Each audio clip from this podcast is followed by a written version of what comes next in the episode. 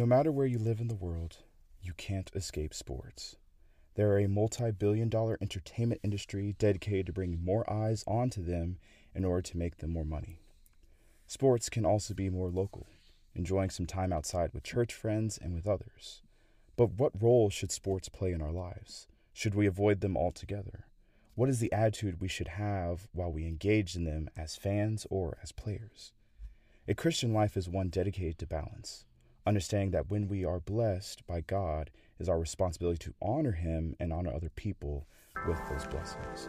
Welcome to the Pilgrim Song.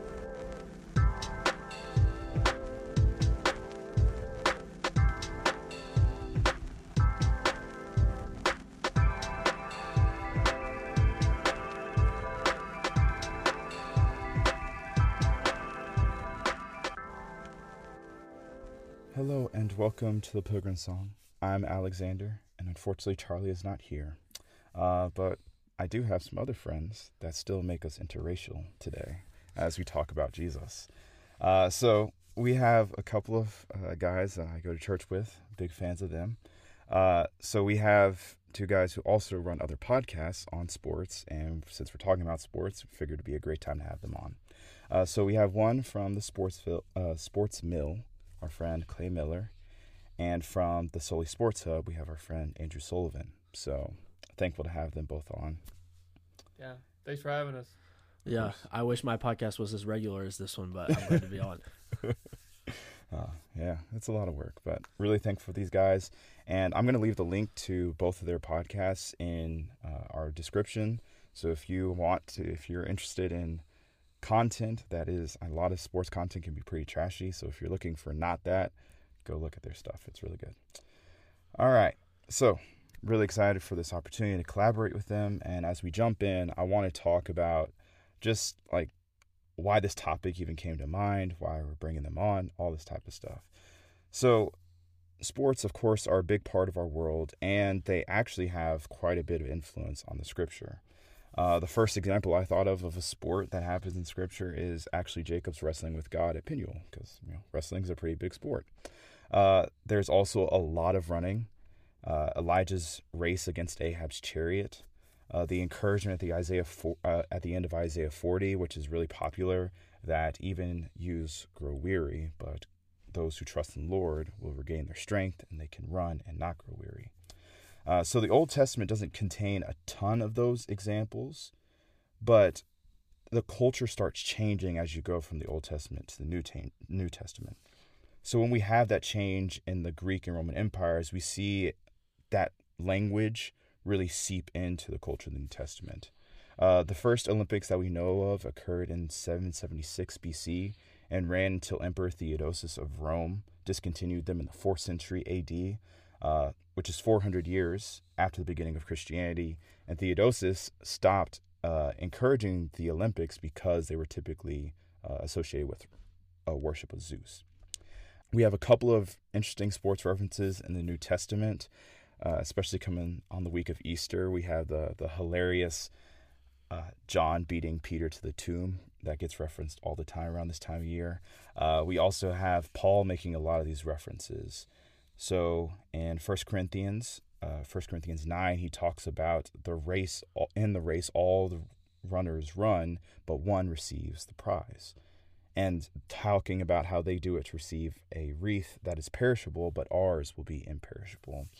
Uh, in Second Timothy, when he's talking to uh, his young protege, he talks about how bodily training is of some value, godliness is of value in every way, as it holds promise for the present life and also the life to come as well as an athlete cannot be crowned unless he competes according to the rules in 2 Timothy. Um, I'd also be willing to argue that uh, Hebrews 12 is a reference to like the Olympic crowd as they're cheering people on, uh, the great cloud of witnesses. So, all the things that we have containing sports or athletics or competition or discipline, they're ultimately supposed to be pointing to underlying spiritual realities that our competition isn't really with one another. As a matter of fact, we're supposed to be encouraging each other, but we all get to win together if we put our our faith and our trust in the right place. We can wear the crown of life together. Um, so there are, of course, though, some differences between sports and the Christian walk. Uh, so a few things like in only the silliest of circumstances do two people win at the same time. There's a disc golf competition like t- a year ago that that happened. Also in their first cars, but I don't think that counts. So I want to begin though talking about competition and how we handle that because I'm a competitor. I really love to compete. I've learned that about myself that when I get cooped up and uh and I don't get the opportunity to do that, it gets really frustrating on me. So uh, we have this instance that happened pretty recently, and especially the Women's March Madness between Caitlin Clark and Angel Reese, and they kind of had this, or at least what I've learned from Andrew and Andrew and and uh, Clay, helped me have seen that there was a little bit more tension in this whole thing. But I guess when we're thinking about how you respond on the field when you're being a competitor, uh, how you have class, what does that look like? Um, so I wanted to ask them from the get go here that should a Christian feel comfortable celebrating or mocking in the same way that uh, Angel Reese or Caitlin Clark did, or like Tyreek Hill or Patrick Beverley or like any of those other people? How would you feel in, in one of those scenarios?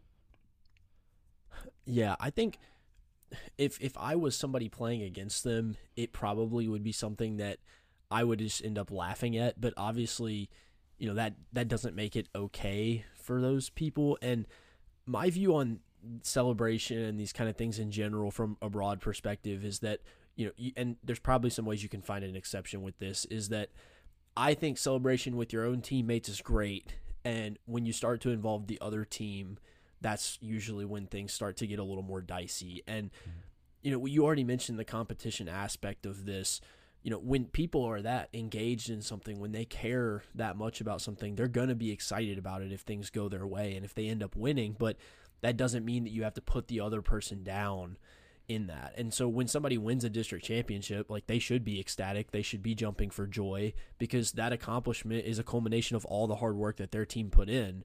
But similar to a few of the specific taunts you mentioned, you know, celebration doesn't require putting down the other opponent. Like you're you're already in a good enough position after you've had that great achievement by yourself. And celebration is not an excuse to be arrogant, which is very different from joy. So I, I think in general, this is also a really good opportunity, and probably will some, something we'll talk about more is that this is a good opportunity for Christians to give credit to God as well when they succeed rather than taking the opportunity to put someone else down. So mm-hmm. a lot of times I think we hear that on a post game interview and it kind of just feels like a cliche and there probably are a lot of people that use it as a cliche, but it's still something I think that's really important for us to consider, especially you know in our highest moments. For sure. Yeah, I'm really glad that we're talking about sports today in this topic, and obviously, you know, I care about sports a lot. I know there are people who don't, but I think it's a good topic to talk about because sports involve a lot of attitudes and a lot of things that point to how we should act in the church or just in our daily lives. And this is a part of it is how do you deal with winning? How do you deal with losing? How do you deal with celebration? And you know i, I agree with a lot of what Sully said. There's nothing wrong with taking pride and celebrating your hard work. I mean that should be something that's natural. And so if you put a lot of time and effort into something and then you get the desired result you should you should feel proud of that and you should be able to celebrate what you've accomplished. But you should never use a celebration opportunity to demean an opponent to put someone else down and to really make it about yourself. And I think that's kind of the biggest problem with a lot of the sports celebrations that we see is these athletes know that eyes are on them and it's what can I do to make someone else look foolish and make myself look better. And if that is your motivation for celebrating, uh, I think that's an issue. And this is not just in sports either. Sports is like where we see it the most. But I think this is a problem that we all struggle with. This idea of, well, look look how bad this person did compared to me, and we want to gloat about it. We want to make sure everybody knows but really, that's not the point of celebration, and that shouldn't be the point of what we strive to do as Christian. And so, the question that I really think it comes down to is Am I celebrating because I'm honestly joyful and happy for my accomplishment and my team's, or is it because I'm selfish and I'm trying to promote my ego? And that's really where, you know, the Lord knows your heart. And I would like to think a lot of times other people can judge your character as well. And that's going to come across in how you celebrate. Really good thoughts there. I, I appreciate that, especially the consideration of you know, am I doing this because something good has been done, or am I just simply doing it to demean other people? It has to be uh, seriously taken into consideration. Uh, but you know, there is this struggle, uh, even for me who played only amateur sports, uh, only kind of recreational. But even in those circumstances, things can get pretty heated. Uh, so both of you guys played um, high school athletics. So I just wanted to ask y'all about what do you think, or why do you think it's hard to be uh, respectful in those heated, heated circumstances, and what do you think we can do better to handle those uh, when things get heated? Yeah, so I mean, I played baseball in high school. Um, I think this idea might even be more true with individual sports, but it certainly applies to team sports as well. Is like one of the best and worst things about sports is the responsibility that they involve because when you lose especially in a more individually focused sport but also in a team sport you have nobody else to look at but yourself and your teammates around you as to why that happened and a lot of times we don't really like blame very much and it's hmm. it's very easy in those situations to want to blame something else or to lash out and or treat the officials terribly because it couldn't possibly have been our fault that we that we lost the game. It couldn't possibly have been our lack of preparation or us just not being good enough.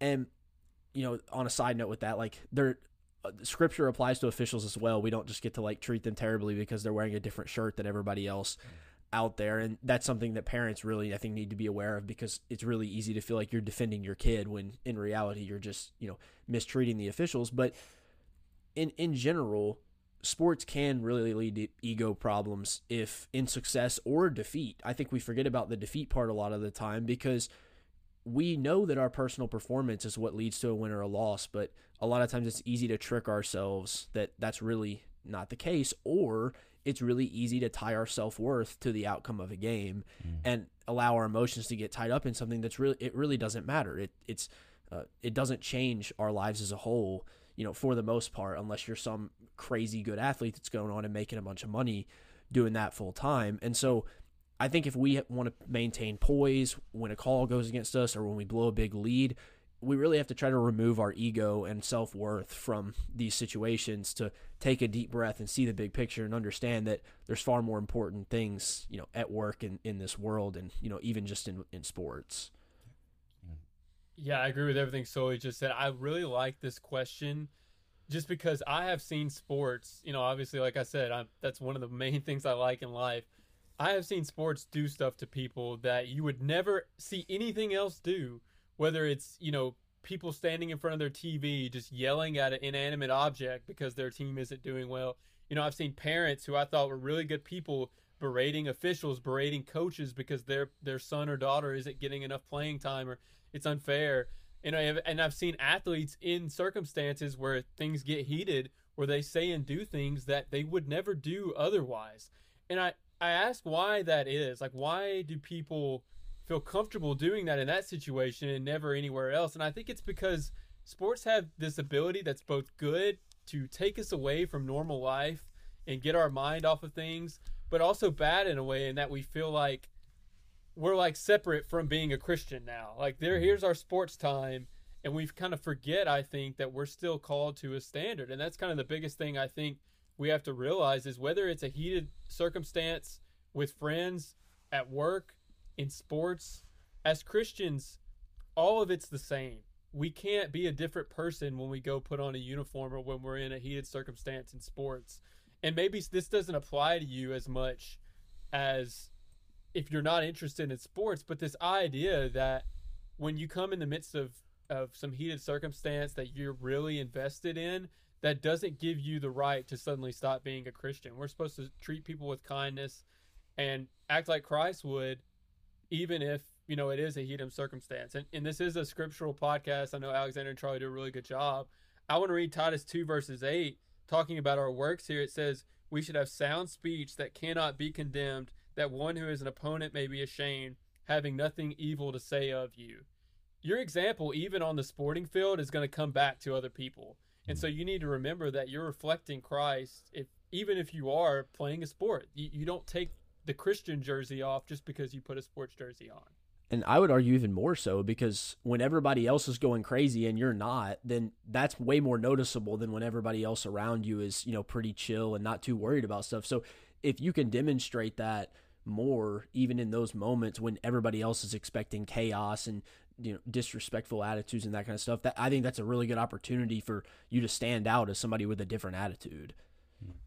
Amen amen. I love that. Don't take the christian jersey off. That's a good one. Uh so let's see what flashback to oh boy 2014 i'm pretty sure. Richard sherman erin andrews post-game press conference nfc championship i'm pretty sure. Yeah. Uh, and that's like that is one of the i remember my parents being flabbergasted when that happened because richard sherman is kind of going off and Erin andrews is shocked and and er, the whole nation is just it's going a little nuts there. Uh, so in that instance, you know, this guy's coming down from a very intense uh, situation, high on adrenaline, no doubt. Like all this is going on. Uh, but one of the things that bothered me most, I guess, about that situation, and you guys can tell me if you think differently, uh, but like even after he calms down from that situation, I'm not sure Richard Sherman ever apologized. So do you think that there's, you know, how do we know that when we've gone too far in these situations, when we've gotten too heated or overly competitive into a demeaning way, and how do we learn to apologize or, you know, repent when we've when we've gone that far? Well, first of all, you know, if you are someone who is a Christian and you are someone who is a spiritual person, you know, you should have a conscience that tells you when you may have done something you should. Now, not always. Sometimes people don't see what they do, and you know that's something that you kind of just have to have some self awareness. But even if you don't, you know, there's a way to tell if you hurt someone's feelings. There's a way to tell if your anger got the best of you. And a lot of times, I, I can struggle with this. The way I say things in my head comes across fine, but to other people, I don't understand how they received that. I don't understand that they may have taken that personally. And you have to be really cognizant with that, especially in sports, because it is in the heat of the moment. And you may say something you didn't mean, but it really did affect someone, especially in like personal relationships. I mean, I have seen even in casual sporting events, casual games, people say something that creates tension mm-hmm. and they don't realize it and they're not willing to apologize. And so I think Sully kind of hit on this. You need to remember that there are much more important things than any sporting event that we're going to play. That being friends with one another, being Christians with one another, and being a good example is much more important. And at the end of the day, you do have to put aside your pride. And the way to go about apologizing, I really just think is is to take personal responsibility and understand that you're not being you're not getting something like your your manhood you're taken from you because you're apologizing. In fact, you want to repair that relationship and that shows a lot of, you know, accountability, a lot of strength to be able to say I'm wrong, will you please forgive me? Mm. Yeah, the relationship thing I think is is really important because especially when it's like intramurals or something, like I know this like this is something that I struggle with because like when I'm playing, like I'm trying to win. Like I'm going 100%, you know, that's my goal. And that doesn't mean that like I'm going to be over the top to people, but that's my focus is I'm trying to win. But other people like they just want to play and have fun. And so there's and a lot of times there's a difference there where, you know, I I would be willing to go play center if I need to, if that's what's you know if that's what's going to help us win. Other people, if you ask them to play center, they're going to be offended because they think that that you're telling them that they're bad at football, right? So you mm-hmm, have to mm-hmm. understand the relationships you're working with, like how what you say is going to affect other people. And this might be a little overly simplistic, but to me, and this goes to what Clay has already said, I think we know we've gone too far when we're doing things that we just wouldn't say anywhere else outside of mm-hmm. the field. Like if you wouldn't say this to somebody else in a conversation about anything else other than sports, then it's probably not right. You know, if like Clay said, if we turn into a different person, meaning that more than just competitiveness gets dialed up as we enter the field, then I think it's time to re-examine the way that we act. And with learning to apologize, you know, I think it's tr- good to try to mend those situations as soon as possible after the game ends. Like when everything has cooled off a little bit, when people are resting on the sideline, then go up, like have a conversation with that person because they are also probably going to be, you know, pretty intense in the heat of the moment where that conversation may not go over well. And it also will probably allow you to think a little bit more about the best way to apologize, the best way to approach that person. Uh, and then hopefully the conversation is effective rather than one that just gets dismissed and you really have a chance to genuinely apologize for what you did. Mm. I think that's a very important question because we're not going to be perfect, right? In anything that we do. And I've had to I've had to apologize for something I've said or done on a sports field before. Um, and I think it's like it's all about how you respond. You know, we can tell you this is what how you should act, but we're all going to mess up and and I think Alexander does a good job posing that question of how do you handle things when you do do something you should. Really good answers, guys. I, I really appreciate that. That's been uh, a lot on very much on my mind as I've thought about wanting to be a better competitor. And as Clay mentioned earlier, both y'all mentioned that Christianity cannot simply be an aspect that gets left at home whenever we engage in things that we enjoy, um, especially in this case. Uh, one of the things that both of you mentioned also is ego. So I wanted to kind of bring up do you guys see a difference between uh, pride and confidence? And how can we distinguish those things so that we can be confident, if that's the good one, instead of prideful? Yeah, I think confidence is a necessary aspect of life. And the Bible talks about confidence. You, there's there are things that you can be confident in. Hmm. Um, but I think the thing about confidence is that it is not biased. It's not an ego thing.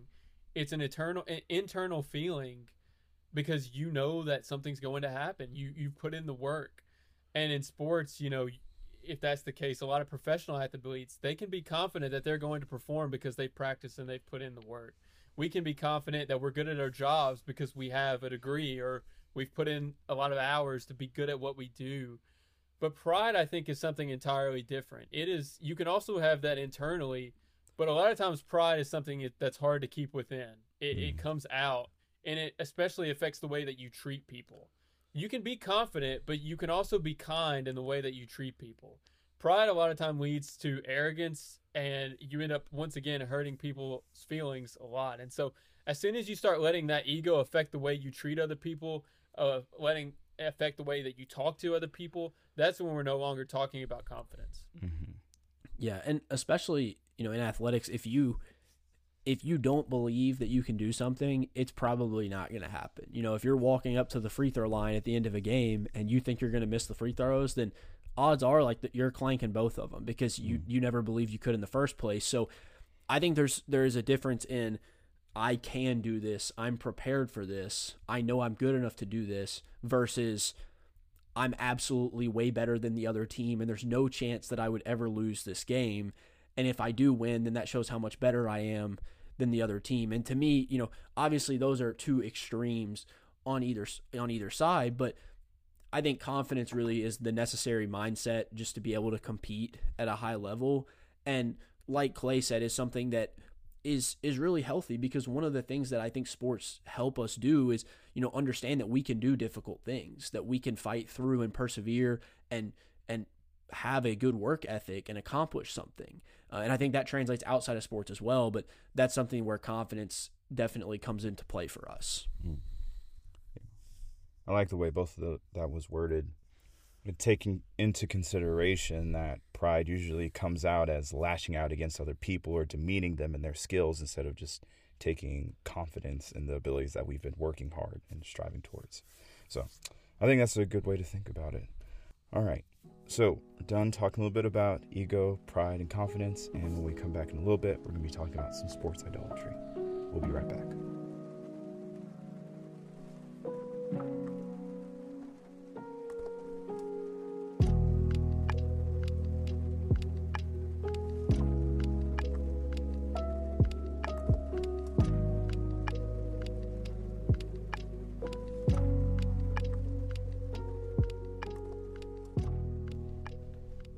Another dangerous aspect of uh, when we think about sports and relating to our Christian life is idolatry. Uh, so, do you guys know the most expensive Super Bowl ticket this year? My guess would be like seventy-five thousand. Yeah. I don't. Yeah, I don't even know. I don't even want to put a guess on it. And it's yeah. in, definitely in the six digits. Yeah. Or five digits. Yeah. So seventy-five thousand is pretty close. So upwards of thirty-six thousand dollars, which is absurd amount of money. Like that's pretty close to how much I make a year. um, so the NFL makes 18 billion dollars a year. The NBA makes almost 10 billion dollars a year. MLB made 10 billion last year. So those three like the big 3 sports in the United States bring in almost 40 billion dollars a year. Um, NHL brings in 6 billion, which I was surprised about. March Madness on its own brings in 700 million for the NCAA. The MLS uh, brings in 210 million. So like there is a ton of money being poured into merchandising and going to see sports. And, you know, we're, we're not only just paying for these sports to go and see these people, but we're also paying a lot of money to make the next generation. Like families are being invested in making their kids be, you know, the future athletes. So there's a real there's a reality. Like I there are some athletes that I admire, and most of the ones that I admire uh, claim to be Christians, at least to some extent.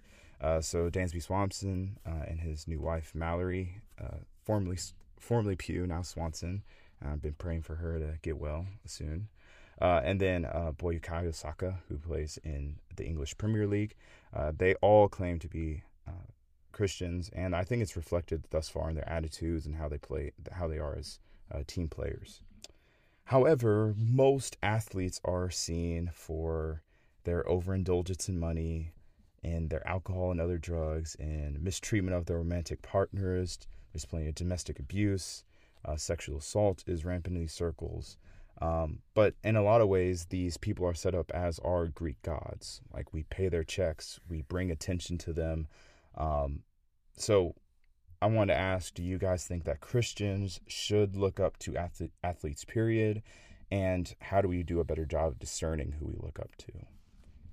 Yeah, I mean, first, I just think it's a good reminder that the world is a broken place, and it shouldn't really surprise us that the people with the most resources, the most access to evil things are going to take advantage of that. Like, the there's a lot of normal people in this world that would be doing the same things that these athletes do with their money if they if they had access to the same thing and obviously that means that we have to be wise about what we're admiring with these people. And for me, I think it just comes down to how much you can compartmentalize things in your own mind. Like, I love watching LeBron play basketball. Like, if somebody asked if I was a LeBron James fan, my answer would probably be yes. But that doesn't mean that I like I agree with all his opinions on the geopolitical relationship between the United States and China or you know every political stance that he has or any of those types of things and but what I what I claim to be a fan of is not those things. It's that he's really good at making the orange basketball go through the hoop. So like, it, I think it depends on what perspective you have, and that to me, for the most part, is how we can look up to athletes because we're seeing them do great things that we I think all aspire to be able to do, whether that be in sports or anything else in our life. Like we we like watching people who are excellent at what they do because it's mm. very impressive to us. But I don't think it makes a lot of sense to place any sort of like moral worth in in decisions they make because just like Clay talked about, like we all mess up. So why should we not expect those people to mess up as well? And I think it's it's good to have this image and aspire to the good morals that people do espouse, but that doesn't mean that we can expect perfection from them because at that point we're just turning them into an idol in our own mm-hmm. minds. Mm-hmm. I think this is a good question to kind of take beyond sports because whether it's an athlete, whether it's a singer, an actor, a celebrity, a lot of times because we see these people so much on our televisions, on social media, we feel like we know them. We feel like they're almost our friends in a way. And there's nothing wrong with admiring people for how good they are at their job. And even there are some athletes, like you said, that you can admire for the way that they handle themselves, the way that they act. But it gets it gets a little um, on a slippery slope when we start making them an idol, if you will, making them be someone who takes up a lot of space in our hearts and someone who takes up a lot of space in our minds. I know some people who are crushed when their favorite singer or, or you know sports star makes a decision that they don't like. They'll you know or they'll spend all their money on you know going to see them in a certain place and we have to remember that while it's important for us to have people to look up to, we need to make sure we're looking up to the most important person, and that's Jesus. I mean, we need to make sure that He is our our biggest role model. And so, when you're looking up to athletes and you're really putting a lot of time and maybe even money watching them, thinking about them, you need to remember that that's not who you should model your life after. And we have a responsibility to make sure that God's word and, and Christ are what is consuming our lives more so than our favorite athlete or favorite entertainer, whatever you want to put in there. Mm, yeah.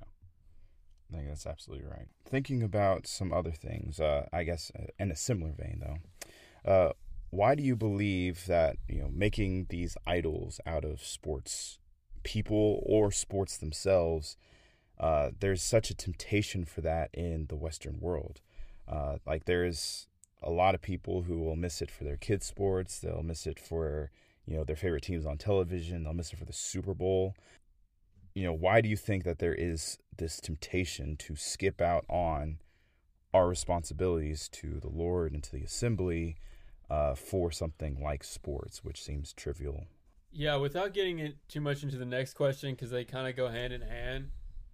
I think the reason is because people sometimes are more interested and passionate about sports than they are spiritual things in the church.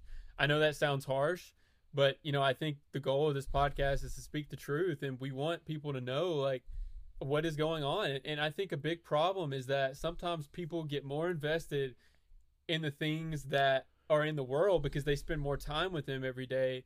They spend more time watching, they spend more time playing. I know that's a temptation for me.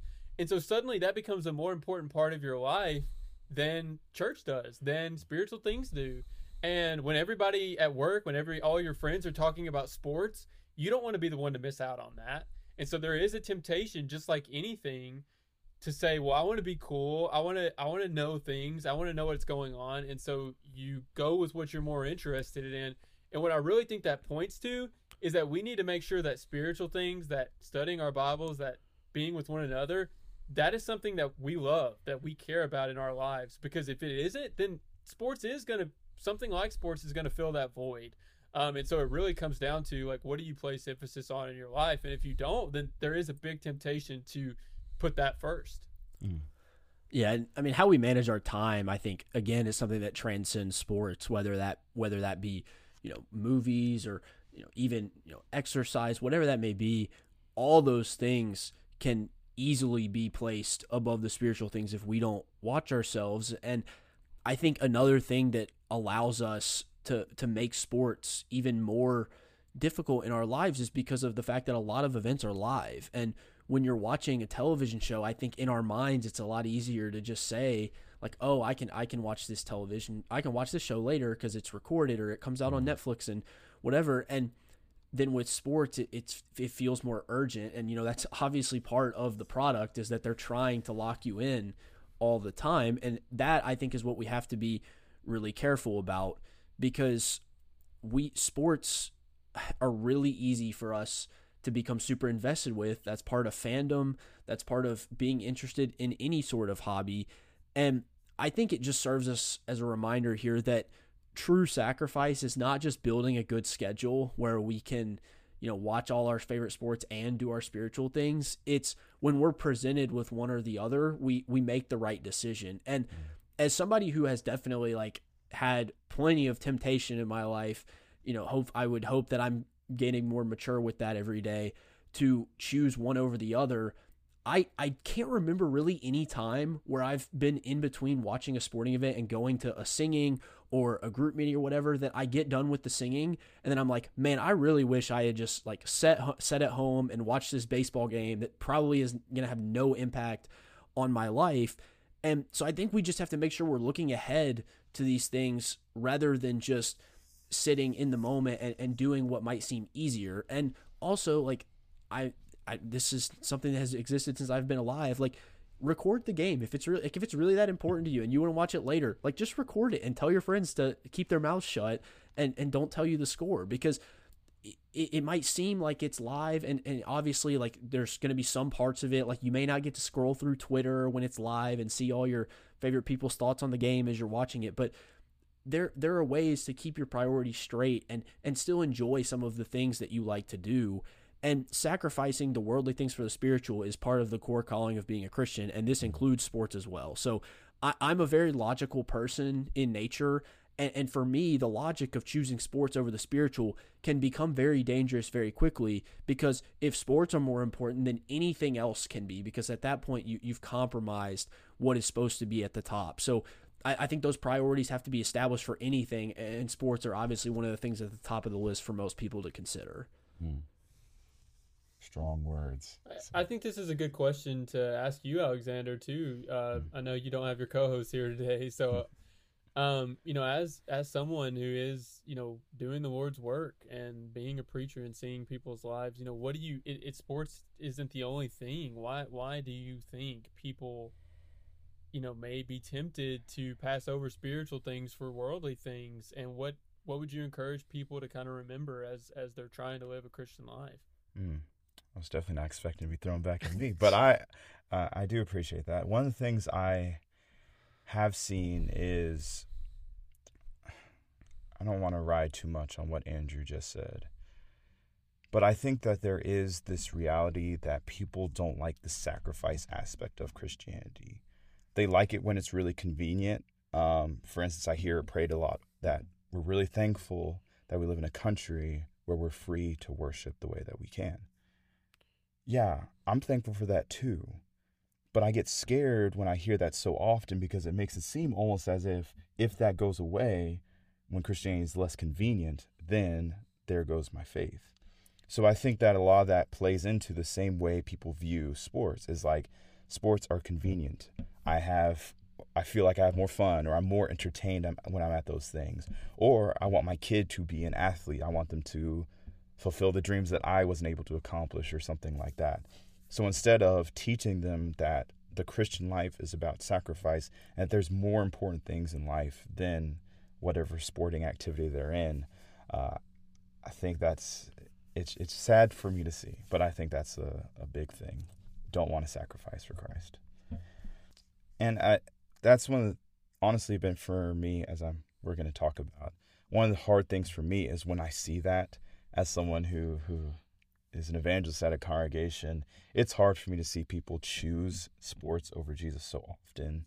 Um, when I was growing up, my parents emphasized to us that the only thing that we were going to miss church for or a gospel meeting for was if we were sick. That's it. So like no no band, no if we had sport thing, nothing would get in the way. So, like, I really value that because now, you know, I'm reminded that church is my priority and being with the people who are at my church is a priority. However, one of the things that has come as a result of that is when I was growing up, and still to this day, I have to battle against this mentality that uh, people who miss for sports or some, for other things like that, I have a tendency to look down on them and kind of, you know, as we talked about pride earlier, kind of look down on them with this uh, self assurance about myself. So I wanted to get you guys pick your brains on how you think we should be handling people who uh, miss for reasons like that. Number one, and how we don't look down on them, and number two, how do we encourage them uh, when they do miss for reasons like that. Well, I, I, I feel strongly about this. I'm not gonna lie, so I might talk for a while. do you, so do you want me to go or you? Yeah. Okay. Um, I feel strongly about this because, like you mentioned at the top, I, I played sports. Sports take up a lot of my time as far as what I'm focused in. But something I've always kept in the back of my mind, and my parents did a good job, like you said, those don't take priority over spiritual things. Those don't take priority over serving God. Because when that happens, then you're no longer living the life that you should as a Christian, whether you're missing church or not. You, you start to put that ahead of God. Hmm. And you you talked about how do we not look down on those people? We don't need to mistake looking down on people though with calling something out that's wrong. You know, if you lie and you murder, I can look at God's word and I can tell you that that's incorrect. And that's not me looking down on you. That's that's telling you truth and telling you you need to do better. Mm. And I think we can do the same thing with this subject. Now, there are one-off situations if you're traveling and you can't make it to the local church that night you know, I'm not going to say everything is is black and white like you should be there. But I will say I have seen Christians, I have seen people skip church when they could go simply because they wanted to go watch a game, simply because they wanted their kids to go play. And I just don't see where we find that is acceptable in God's sight. And this is why I, I, came prepared with, with scripture on this one. when you read the Ten Commandments, the second commandment is, You shall have no other God before me. You shall have no other idol before me. Now, he may have been talking about physical there, but tell me by how, if you're making a conscious choice not to to skip church and go see a sporting event, you're not breaking that command. Now, that's the old law. In the new law, we're told you should love the Lord your God with all your heart, with all your soul, with all your strength. How are you setting that example? How are you doing that if you're choosing to put a physical thing over spiritual things? And then you think about actually what we get out of church. We use Hebrews 10 25 a lot of don't forsake the assembly. But why? Why is that? It's because we want to stir one another up to love and good works. We want to encourage one another. That's what that passage is actually saying. Are you telling me that it's more important for you to go see a sporting event to fulfill that need in your life than to maybe encourage your brother and encourage someone who really needs it? Mm. And then lastly, this is the biggest one to me.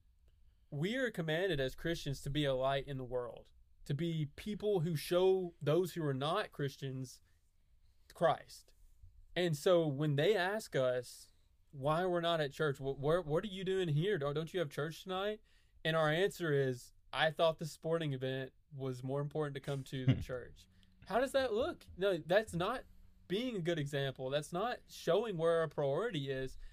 And I, I've done a lesson on this before. I hate the word priorities. That word shouldn't exist because you can only have one more most important thing. And so when you choose, if sports and God are a priority in your life, you're going to have to pick between one. And so you're showing which one is more important, sometimes at least, when you choose sports over that. I feel really strongly on this because I think the argument here, and this will be the last thing I say, is that are you really getting worked up over me missing one service, me missing one get together to go to a sporting event? And yes, maybe that is getting a little too mad, but at the same time, that shows a heart issue. And God cares about the heart. And it's more about the principle that you're willing to sacrifice, you know, spiritual things, putting God first over something that's trivial. And when we set that precedent, Andrew mentioned this earlier, then you're willing to let anything go. That is such a slippery slope because suddenly you start cutting God out more and more of the picture. And so I would really encourage people that if you struggle with that, I'm not yelling at you, I'm not looking down on you because there's all things we struggle with. But really evaluate what's most important in your life because God and the things we do to worship Him and to spend time with our brethren, that should be number one. Yeah, to me that's the the big point of all of this is are my actions backing up the fact that I claim that God is my number one priority? And I think for for some people like Clay mentioned, the specifics of that might look slightly different. Um like there were times like growing up I played travel baseball, there were times that I worshiped at a congregation, you know, out of town because we were out playing baseball some in some other part of the state or in a different state. And then you know I went and played that day. There there might be some people that would would take issue with that and say you know you should you should be in your home congregation if, if you have the ability to. And you know those people obviously like if that's what they believe that's fine too. And so there is I think some gray area in some of these things but the principle of of what my family tried to do and I think what my parents did a good job of instilling in me was church is still the priority. And for us, it's like sometimes that meant we left a game early or I was late to a game coming back from services and that resulted in me not playing that day or those kind of things. But I also think that that provided us a good opportunity to show other people like, hey, this is the priority. And if, if they butt heads, we're, we're going to choose one over the other every single time. And so there I'm not going to say that there's one specific way to handle this in every scenario, but the the question should be am I showing others what my priorities or priority as Clay mentioned are in my life? And if and if I'm showing them the wrong thing, then then I need to change that. And obviously, you know, there's like I mentioned with gray area like things can get difficult sometimes when like if somebody's a scholarship athlete you know is that different than somebody missing church because of work because that's supporting them financially?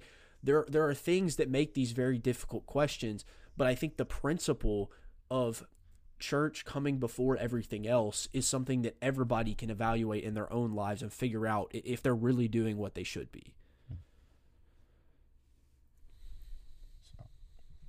I don't have a ton more to add on that. Uh, that was excellent. Um, so I, I think both of them uh, are enforcing, of course, this. Our idols aren't the same as the golden calf, but they do look like whatever takes the place of God as the priority of our lives, whatever we're dedicated to. Um, my advice uh, when we're talking about these situations, uh, as Clay already mentioned, we shouldn't be. I'm not trying to look down on you, but you have to understand for yourself. If you're going to label yourself as a Christian, that is supposed to be the most important thing of your life. It's supposed to be the essence of who you are. Um, so when you transform that into whatever sport you're participating in or all that, it it just makes a mess. So as people who are supposed to be dedicated to Christ, this is our calling, this is our goal.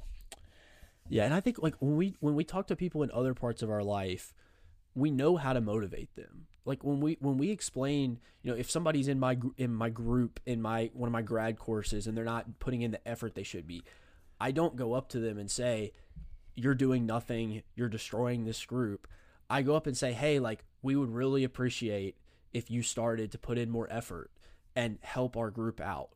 And I think that's the same th- way that we should treat these types of things is we can go up to somebody and say like, "Hey, it would really encourage me if I saw you make church the priority." And I think other people would see that as well and really appreciate it. Like sell don't just condemn them for what they've done, sell them on why they should change because that's really what's going to motivate them is showing them what the right answer is, not just that, "Hey, you're you're doing another bad thing and you need to fix that." Yeah, amen. Everything Sully just said, and, and the last thing that I'll add is I, I want to read. This is probably one of my favorite verses of the Bible, and we've already hit on this subject a lot. But I want to read Romans 12, 1 and 2. This is Paul talking to the Roman brethren, and he says, I beseech you, therefore, brethren, by the mercies of God, that you present your bodies a living sacrifice, holy and acceptable to God, which is your reasonable service. And do not be conformed to this world, but be transformed by the renewing of your mind, that you may prove what is that good and acceptable and perfect will of God. Alexander, you hit on this sacrifice aspect. We have to understand as Christians, as people who are serving God, that that means sometimes we will not get to do what we want to do. And if you are tempted to put something ahead of God, I, I take sports out of the equation, you have to remember that sometimes that's that's okay. That you still have a, an obligation to put God first, even if it's not what you want to do. But I would also say that if you're struggling to find motivation to go to church, to go to spiritual things, my encouragement, as Sully would say, is first we need to be kind to those people. We should not look down upon them. But I was encourage you to find a way to to love the Lord. St- study study His Word. Spend time with other people. We should have a, a desire and a want to be around people who are worshiping God and, and be around His His Word and I think that takes care of a lot of the temptation and problems of, of skipping spiritual things, focusing on worldly things, is that you have to make the Lord and His word and His ways really the most important thing in the love of your life. I think it's pretty telling of our culture that we would have almost this this acknowledgement that oh yeah our savior died on a cross for us but then we're willing to so easily substitute him out and treat the sport like it's going to love us back the same way that Jesus does. It's to our shame in that way. So we have to be very considerate about that. All right. Anybody else we want want to say anything on sports idolatry before we move on? Yeah, I'll add like one quick thing. I mean, I think what Clay said there is really important because like if if we feel way better after watching a sport sport than we do after worship, then that's that doesn't mean you should watch sports. That means like that needs to be the thing that's reevaluated. like if, if that's where you're at, and I, don't get me wrong, like I when I was younger, like I probably I was definitely like that. So like well, you know when I was in high school, I'm sure I was 100 percent there. So like I'm not you know just saying that everybody who does that you know is lost cause whatever, but that does need to be something that changes because yeah, it, obviously you're going to have a natural desire to do the things you enjoy. So worship just has to become that. Like that's the thing that has to change there. Hmm. I think accountability is a big part of this too. Like, I, I think I don't think there's anything wrong with, with telling people like, hey, I, I would love to for you to do this differently, and here's my reasoning. I, I care about you, and I would hope that either of you, you know, Charlie, if I missed or I skipped something and you found out it was because I put something worldly ahead of the spiritual, that you would say something to me. I, I, I would appreciate that because I need to be held in check. And so I think that's an important part of this too, is we need to be holding each other accountable and making sure we're all trying to, to serve God the best we can. Mhm. Yeah, absolutely. The accountability factor of a church that cannot be underestimated. Um, so we have to take that into consideration, and so be accountable to each other, as Andrew brought up. Speak with tact. Make sure that you're saying it in a way that is respectful and kind towards that person, but it is also with the fair judgment of saying, "Hey, this is what needs to be your priority." Um, so making that effort. So we're gonna go ahead and talk about one more thing before this podcast is over. Uh, so we're gonna be talking about the value of sports. Thank you all for listening thus far. and We're gonna take another quick break.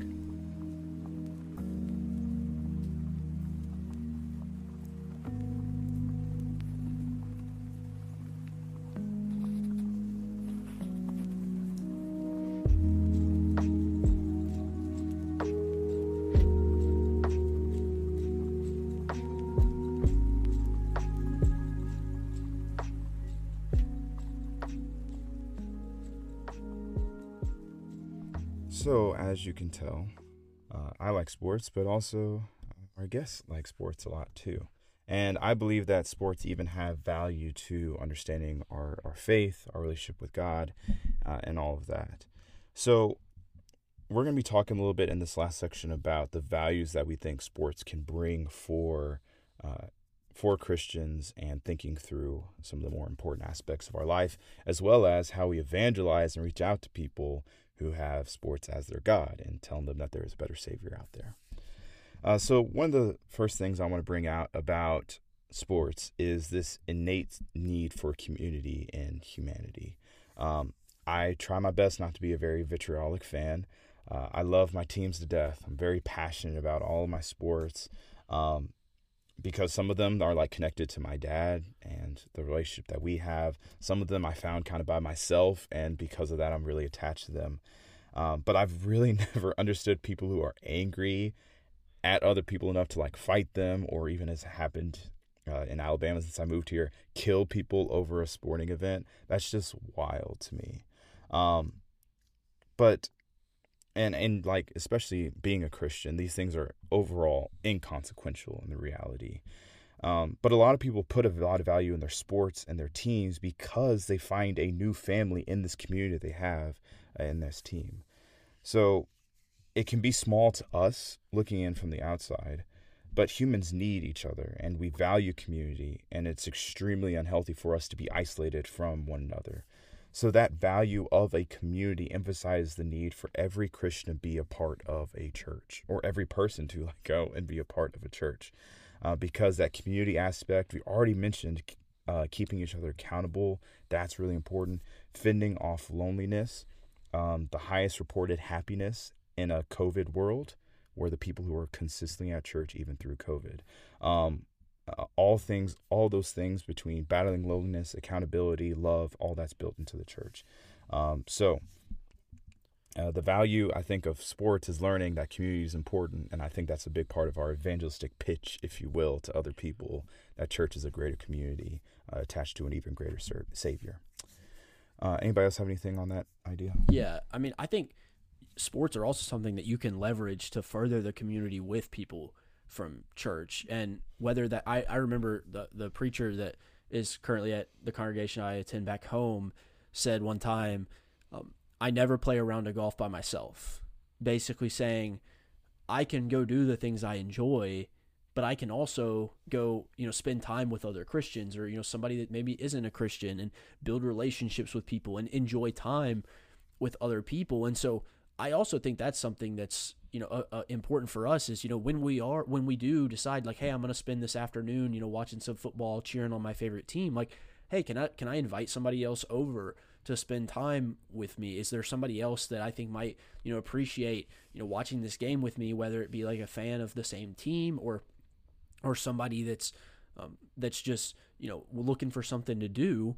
And along with that, I think, you know, common interests are something that unite us, whether that be, you know, like whether that be a movie or a TV show or, or sports. Like one of one of my closest friends I met because of a couple sports teams that we liked and then he you know he ended up becoming a christian so it's like it's something that obviously is completely meaningless, but just like anything else, we, we can use those things in our lives to to to further a, a relationship and something that's a lot more important. Yeah, absolutely. Yeah, and I'll take the team aspect part of it where like maybe you are are on a team, maybe you like playing sports. I think that's one of the best things about sports is it, it does teach us some lessons that we find in the church. This idea of rejoice with those who rejoice, weep with those who weep.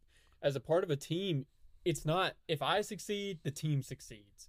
If we if I if if the team fails, I fail. It, it's it's hand in hand and you have to learn that it goes back to that pride thing. It's not really about me anymore. It creates this sense of community, and you now have people that you care about. You have people that are relying on you, and you rely on them, and it creates trust. And that is all pointing towards a much better community, as you already mentioned, in the church. That as much as we can get along as fans, as members of a team, there is something much more important relationship wise that we have as brothers and sisters in Christ. And we can have all those same things, cheering for one another, taking pride in each other's successes, but also being there for each other when we fail. And I think that's a beautiful thing in sports that I love that also points toward, like you already mentioned, the church. For sure. So, you heard it here. Really take responsibility and ownership for your part and your responsibility as a part of a church. I think we've we've talked about that a lot. I think that's extremely important. Um, another thing that I thought about when it comes to valuing sports is the need of for all of us when it comes to redemption. Uh, one of the I, one of the reasons I can't watch like sports injuries, especially leg injuries anymore, is because I got pranked on Twitter back when Paul George injured himself. They were like, "Look at this crazy Paul George play," and then he just shatters his leg. It was one of the most heartbreaking and disturbing images I've ever seen. Um, but I'd like to think that Paul George's career isn't defined by the injury, but rather how he came back from that and the exceptional player, player that he is. Um, but there are other instances where redemption is needed, and in a sense that you know that's not Paul George's fault. He you know broke his leg. He can't do anything about that. But then we have Henry Ruggs, which is a very recent incident, and his drunk DUI ended in the death of an innocent bystander. Uh, so it's a horrific in, uh, incident.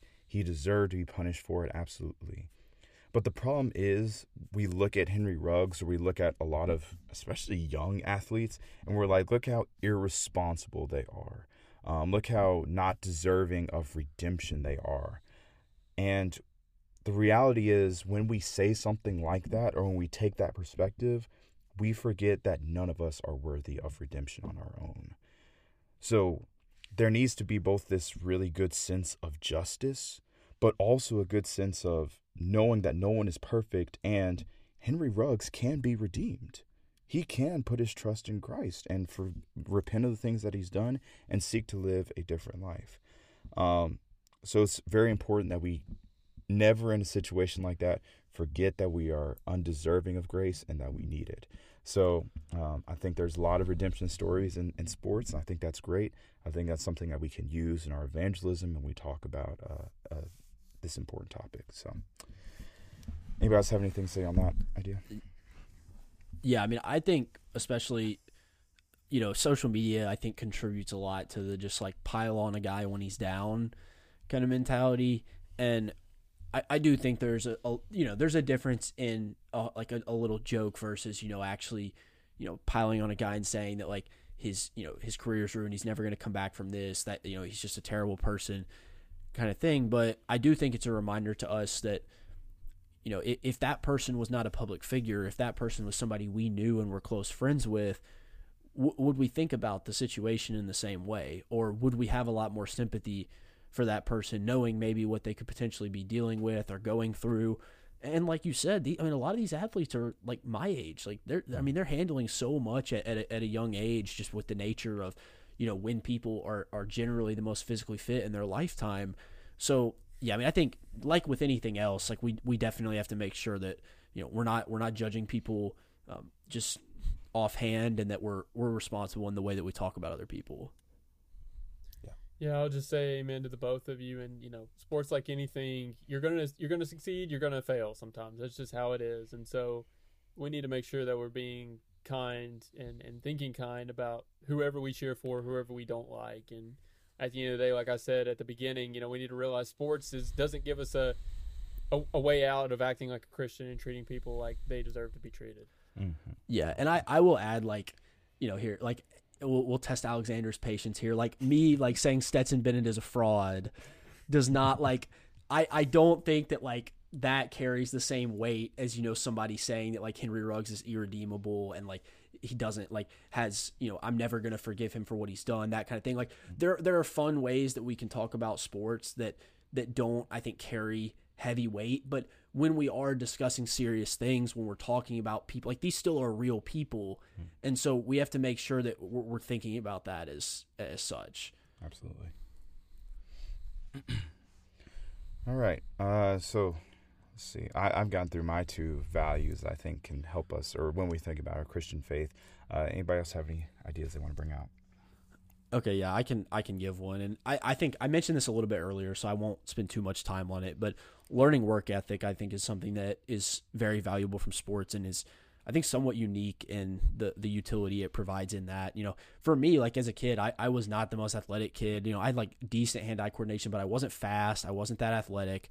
Um, but you you still have a chance in sports to develop a lot of other things like your mechanics, your training, your decision making, and I think I learned a lot personally, and I I know a lot of other people have as well of you know the time that it takes to get good at something the the opportunity that you have to improve and see progress and you know the encouragement that that can bring.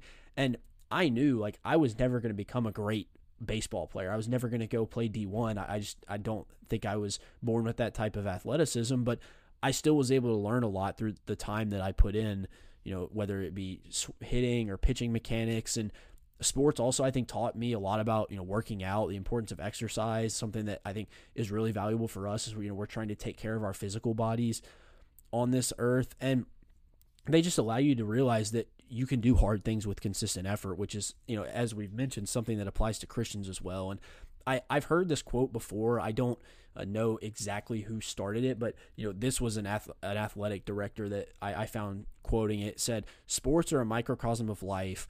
What you do in sports, you're going to eventually do in life. There can be frustrations, happy times, bad times, and highs and lows. Sports help prepare you for those life experiences.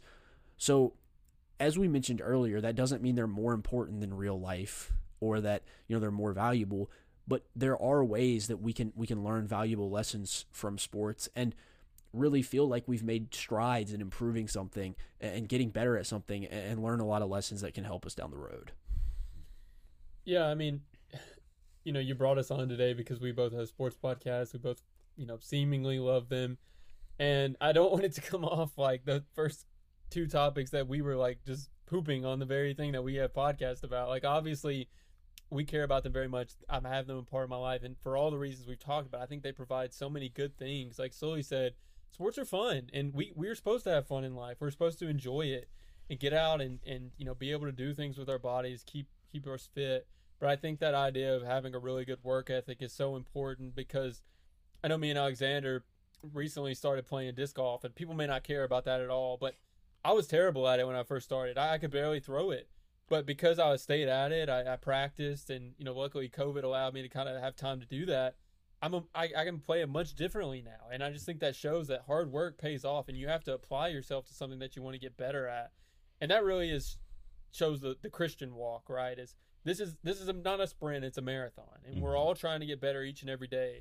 Like Sully said, we're gonna have highs, we're gonna have lows, we're gonna fail, but you have to keep working, and you have to have that confidence that eventually it's gonna pay off. And that's, I think, the biggest lesson from sports that I love is that if you really take time to pour your heart and soul into something, you can be good at it. And there's nothing more important than pouring your heart and soul into being a Christian, to serving God, because we have the best re- reward ever. You know, mm-hmm. I can shoot a perfect round in disc golf and golf, whatever. It's nothing compared to heaven. It's nothing compared to getting to the end of my my walk, my discipline as a Christian, and getting to spend eternity with with God and with Christ. And certainly that's the most important thing. And I think it's it's a it's a good way to end is because we're talking about things that are actually happy, but and, and things that we should enjoy doing as is not just playing sports, but because we're Christians. For sure one thing I also want us to consider is like when we, as we think about starting off bad at something, everything when you start off as a Christian is going to be tough. Like there are some things that maybe you're more naturally gifted at, but having people over to your house and being hospitable, that's not really a 21st century American thing to have a lot. So it's t- going to take work and effort to get in that. Evangelism, it's going to you're going to be rough to start off with. But when you trust and hand your your uh, the goodness over to God and trust in him and just keep working and keep doing, the fruit will come. So I think that's absolutely something we uh, certainly learn from sports there. And, they, and to that point, like I think it also kind of humbles us a little bit, and you know, that certainly happens in our Christian walk. But you know, when I go try to play a sport for the first time, I, I mean, I consider myself as somebody that can pick stuff up like that at least decently quick compared to most people. But I'm still going to look like an idiot if I try to play a sport for the first time that I have I've never played before. And it's just a reminder to us that like again, like we're not you know we're not amazing at everything. We're not going to be uh, perfect at like you said evangelism or hospitality when we first start making that effort but that doesn't mean we shouldn't stop trying because we can improve on those things and and that's that's something we should aspire to do um, anything I want to add before I hit on the second one all right so my last one here is about learning how to lose and also how to win. And we've talked about this a little bit already as well, but you know, especially in the sport I played baseball, like a, an average hitter probably is going to fail about 70% of the time. The best players are going to fail about 60% of the time if you're talking about them uh, when they're hitting. And you know, when you're playing sports as a team, odds are you're going to win about as much as you lose, unless you just go to a very. Uh, if you get lucky with where you go to high school and your team's really successful, most of the time you're going to win about as much as you lose. And with that, I think comes learning how to deal with failure. And we've already talked about the fact that losing doesn't give us any excuse to treat others poorly. But I think there's a lot of ways that that translates to our life as well, because just like that, when we have a bad day at work, that doesn't give us any excuse to come home and be a jerk to our wife or mistreat other people around us. And being able to move on from those kind of things and understand, like we've mentioned a lot, the bigger picture is really important. And sports also help us understand that we can learn from failure, that we can work to improve constantly. And that's something that is vital for Christians because we know we're going to fail. That's something that is a 100% certainty for us but we still can learn from that and improve from it and become a better person on the back end because of it.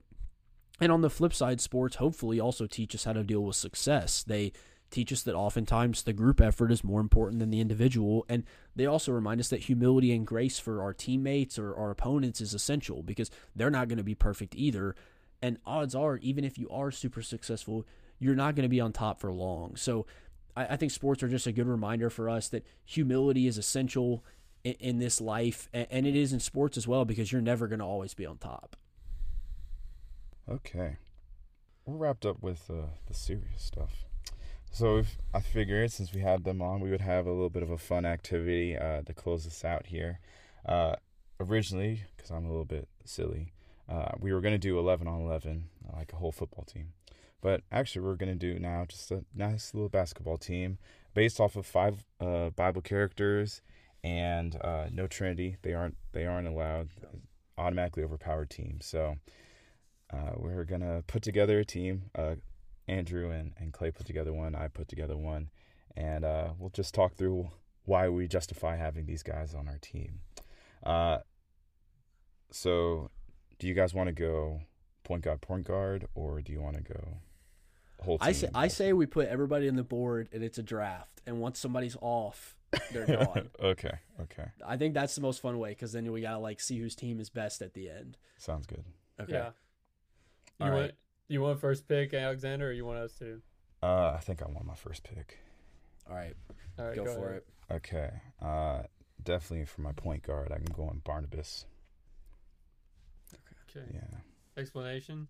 Uh, you know, he's not really, he's never really the center of attention. I'm more of a traditional point guard guy. I want that guy to be very good at dribbling and passing. So it's not about him. He's going to make everybody else better. And I think that's Barnabas, son of encouragement. So. All right. All so right. you want to go with our first pick? Yeah, I'll do this one. All right.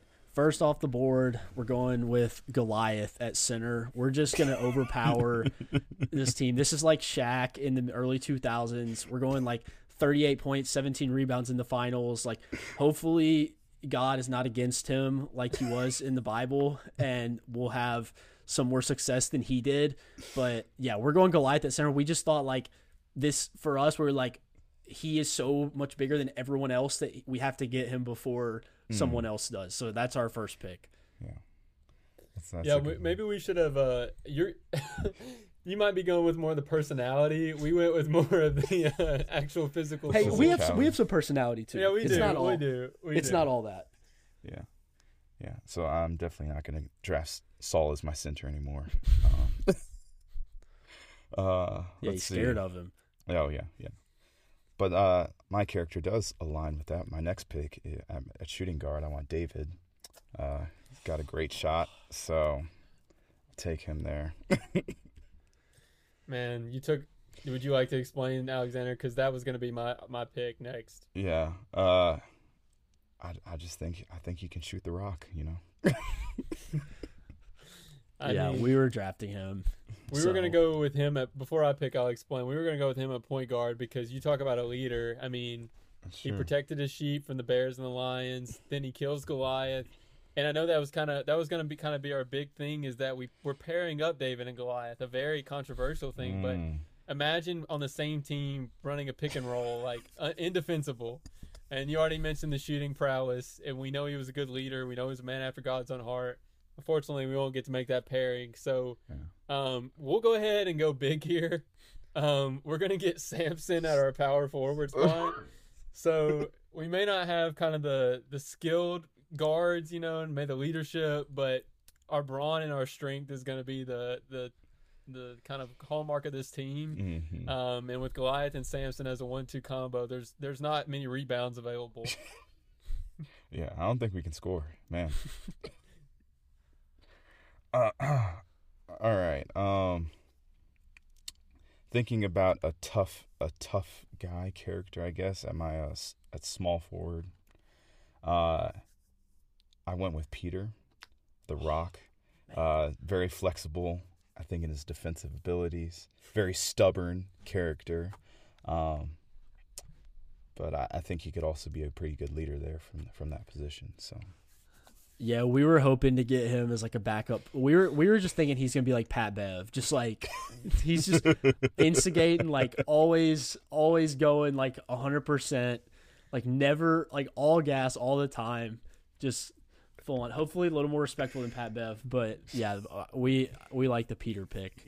Um, all right, Clay, are you good with our four? Uh, yeah. Do you want me to explain that one? I or- can I can do it. Uh, Okay, get- go ahead. But all right, so if we're for our next pick, we're going with the shooting guard and we're going Methuselah. I think we need a little bit of stability now on this team with Samson and Goliath. Like, not sure how much I trust them to be like fully engaged every night, like ready to go. Probably gonna like there's gonna be some regular season nights where like they just don't bring it. They're just not engaged. So we're Clay is thinking like, what's the most stable guy? Who can we depend on for the longest? And that's Methuselah. We just think you know he's always going to be there. He's the Iron Man, like playing 82 games every season. So we went with him at shooting guard. And our, our logic was, you know, 969 years is a long time to get good at something. So Yeah. hopefully at some point, you know, the shot the shot gets going, and you know, like yeah, like it's like the Andrew 10,000 hours rule, except the thousand years rule. Yeah, like Andrew said, we're hoping he's kind of the Iron Man of our team. Yeah. Oh boy, that's that's Russell Westbrook pre Pat Bev. yeah. Uh, let's see. At, at, at power forward, I went with uh, probably the most the most toxic person I I could find, uh, and that's Joab. He's just he's gonna bully you and disrespect you and not care about your feelings. Um, you could curse his family, he's still gonna just go out and destroy you. So, Joab is my power forward. That's a good pick. Um, for our small forward spot, we actually got four out of the five starting five for us. We're gonna go Elijah. Uh, you already kind of mentioned it in the actual episode, but he has a history of being a good runner. Um, you know, he seems to be able to do some miraculous things. I don't know if that's going to be allowed in the field of play here, but he is kind of the, the I guess the moral compass of this team to this point.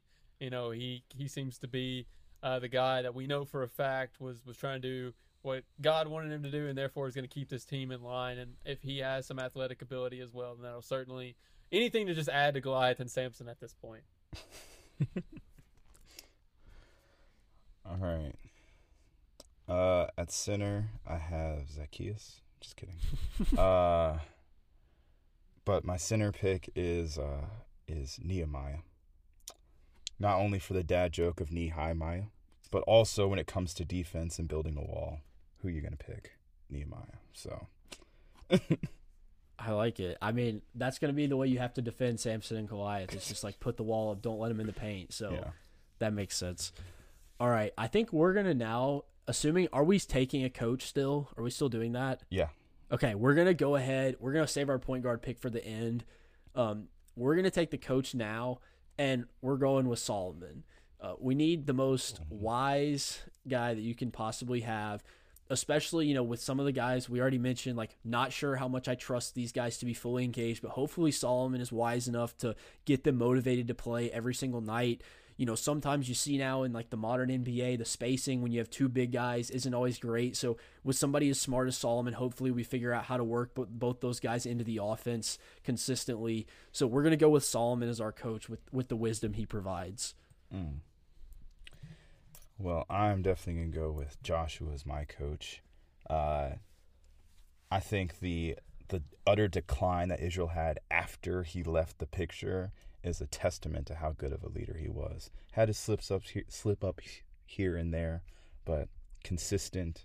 Uh, brought him to the promised land. So, Joshua. All right. Uh, for our last pick, it's kind of a tough one here, but since we're going point guard, I'm I'm gonna go Abraham.